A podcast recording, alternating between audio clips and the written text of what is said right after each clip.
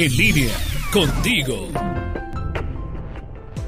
Amigos en línea, hablan a Olivia Caballero, nutrióloga certificada y coach nutricional. Hoy platicamos del ayuno intermitente. Si no han escuchado de él, es una de las formas en las que hoy en día se promueve la pérdida de peso. El fundamento que generalmente se ofrece se basa en la autofagia, que aunque es un proceso muy complejo, se puede resumir en que durante un ayuno prolongado el cuerpo se come a sí mismo, eliminando sustancias no deseables al tiempo que se repara. A través de Internet, en revistas y en diferentes clínicas se promueven distintos modelos de ayuno intermitente.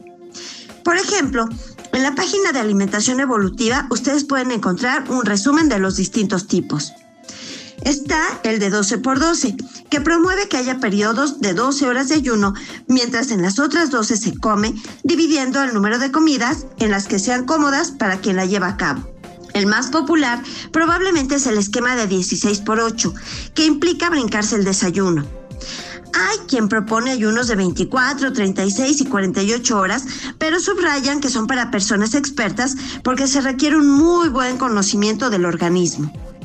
Incluso el ayuno intermitente se ha propuesto para la prevención de cáncer.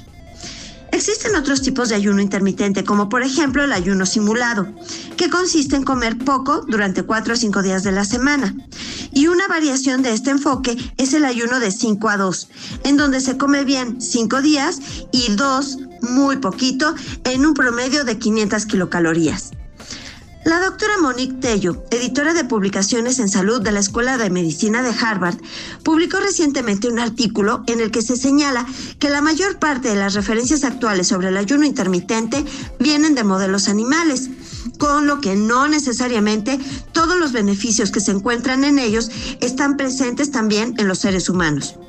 Sin embargo, cada vez hay más estudios que ofrecen distintos tipos de evidencias sobre los efectos del control de peso y en la prevención de enfermedades.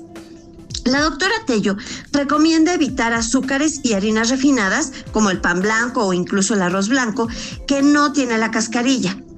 Pide que se consuman frutas y vegetales, leguminosas como frijoles y lentejas, cereales integrales, carnes magras y grasas saludables como el aguacate. También recomienda no comer entre comidas y poner un horario del día para nuestros alimentos, pero evitar comer por la noche. Es importante señalar que el ayuno intermitente no se recomienda para mujeres embarazadas o lactantes, tampoco para personas con diabetes, sobre todo con muy mal control o que estén tratándose con algún medicamento. Y por supuesto, nunca en personas con un trastorno alimentario como anorexia y bulimia.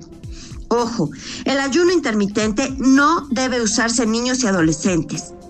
Finalmente, aunque se publicitan muchas ventajas sobre este tipo de tratamiento para el control de peso, el Dr. Horn y sus colaboradores han publicado que no existe suficiente evidencia sobre los efectos en la salud del ser humano y que se requiere mayor investigación para poder recomendarlo como una estrategia de salud. Si tienen alguna duda sobre el ayuno intermitente, contáctenme en mi página de Facebook, Anaoli-en línea. Soy Ana Olivia Caballero, nutrióloga certificada y coach nutricional.